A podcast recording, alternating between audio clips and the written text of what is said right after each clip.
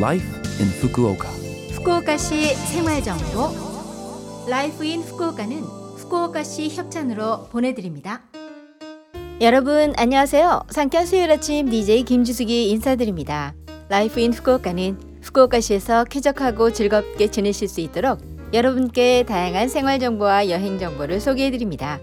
오늘도 짧은 시간이지만 저와 함께 즐거운 시간 보내시기 바랍니다. 후쿠오카시 생활정보. 일본에서는 사월 말부터 오월 초까지 장기 연휴가 있으며 이를 골든위크라고 합니다. 골든위크에는 쇼와의 날 사월 이십구일, 헌법기념일 오월 삼일, 녹색의 날 오월 사일, 어린이날 오월 오일이 포함됩니다. 이들 공휴일과 토요일, 일요일이 연결되어 일주일에서 열흘 정도의 장기 연휴가 발생하죠. 골든위크라는 명칭의 유래는 다양한데 라디오에서 가장 시청률이 높은 시간대를 골든타임이라고 말하는 걸 본다 골든위크가 시작되었다고 합니다. 코로나 시국이 많이 진정되었다고는 해도 아직 방심할 수 없는 분위기라서요. 저는 예년처럼 먼 곳으로 여행 가기는 힘들 것 같아서 가까운 산을 오르거나 아니면 친구들과 올레길을 걸을 예정입니다.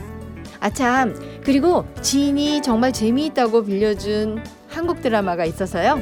골든위크에는 집중해서 그 드라마를 볼 예정이랍니다. 골든위크에 추천하는 후쿠오카 관광명소. 후쿠오카 시내에도 추천해드리고 싶은 곳이 정말 많은데요. 특히 올해는 후쿠오카에서 팔백 년이 넘는 역사를 자랑하는 하카타 돈타쿠 미나토 마츠리가 삼 년 만에 열립니다. 하카타 돈타쿠 미나토 마츠리는 매년 오월 삼일과 사일 남녀노소가 자유로운 의상을 입고 밥 주걱을 두드리면서 거리를 행진하는 퍼레이드, 시내 곳곳에 설치된 무대와 광장에서 무용을 펼치는 등 시내 전체가 축제 분위기에 휩싸이는 행사입니다. 그리고 사월 이십오일에는 라라포트 후쿠오카라는 대형 쇼핑센터가 개장했습니다.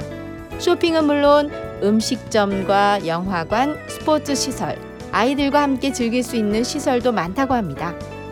사이클링과 야외 활동을 즐기고 싶으신 분께는 바닷가 지역을 추천합니다. 후쿠오카는 동쪽 지구와 서쪽 지구에서 서로 다른 매력이 가득한 체험을 할 수 있습니다. 동쪽 지구는 푸르고 아름다운 바다에 둘러싸여 역사를 느낄 수 있는 시카노시마 섬. 섬의 상징인 시카우미 신사는 낮은 산 위에 있는데 신사의 찬빗길에서 신선한 해산물을 맛볼 수 있으며 쇼핑도 즐길 수 있습니다. 시카노시마의 둘레는 약 십이 킬로미터로 자전거로 한 바퀴 도는데 약 한 시간 정도 소요됩니다. 사이클링 상급자는 물론 초보자도 안심하고 즐길 수 있습니다. 하카타 부두에 위치한 베이사이드 플레이스 하카타에서 시카노시마로 가는 배가 있는데 자전거 반입도 가능합니다. 그리고 시카노시마와 우미노 나카미치 구역 등지에서 자전거를 대여할 수도 있죠. 서쪽 지구로는 아름다운 해안선과 사진 명소, 멋진 카페 등이 밀집한 키타자키 지역.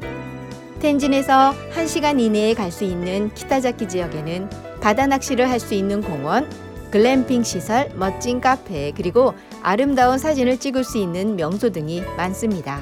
이토시마 반도를 둘러보기 위한 대여 자전거나 초보자도 즐길 수 있는 패들보드 체험도 있습니다.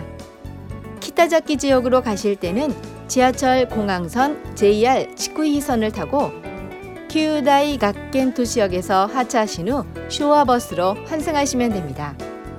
세부사항은 후쿠오카시 관광정보사이트 요카나비에서 후쿠오카 이스트 앤 웨스트 코스트로 검색해보세요.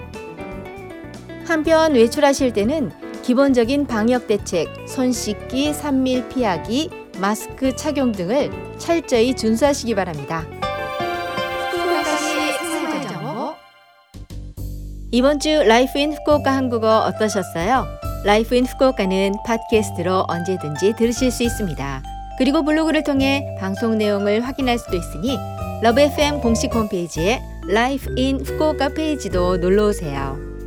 방송에서는 여러분들의 사연도 기다리고 있습니다. 프로그램이나 디제이 김지숙에게 메시지를 적어서 이메일 칠육일 골뱅이 러브에프엠 점 씨오 점 제이피 칠육일 골뱅이 러브에프엠 점 씨오 점 제이피로 보내주세요. 오늘은 볼빨간 사춘기의 노래 여행 보내드릴까 합니다. 자, 그럼 청취자 여러분 즐거운 하루 되시고요. 저 김지숙은 다음 주 수요일 아침에 뵐게요. 안녕!